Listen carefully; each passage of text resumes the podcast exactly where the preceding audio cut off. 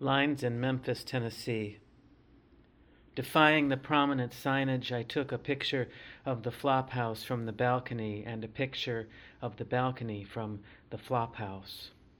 School group kids with juice boxes. Disgusted because I couldn't make it poignant. A fucking dandelion growing from a cracked brick wall. A thousand clouds. The waiter urged me to select my choices of many pastries, juices, and hard fruit from the breakfast bar. A man in the paper dreamed of building a new house to replace his old house. That might not seem like news, but here's the twist. He wouldn't tear the old house down, he'd build the new house up inside the old one as it crumbled. Engineers were intrigued. I didn't understand it. My hotel's shadow brawled with the river's flexing pewter currents as I photographed melancholy barges pushing corn or coal. Swaddling my fancy camera, again ignoring posted rules, I handed dollar bills to every homeless guy who asked. Which did I prefer, dream or mountaintop?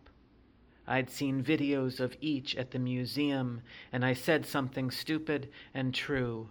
Both choke me up. But I like best his final speech, for the moment he finishes the if I had sneezed litany, allows the laughter.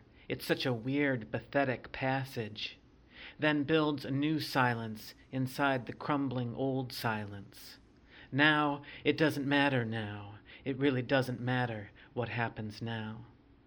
He'd die the next day. He knew it would be soon. I'd rushed through most of the museum, ignoring the old pictures and newspapers. I thought I knew everything already. Now, now, now. The present a pivot. He keeps repeating it.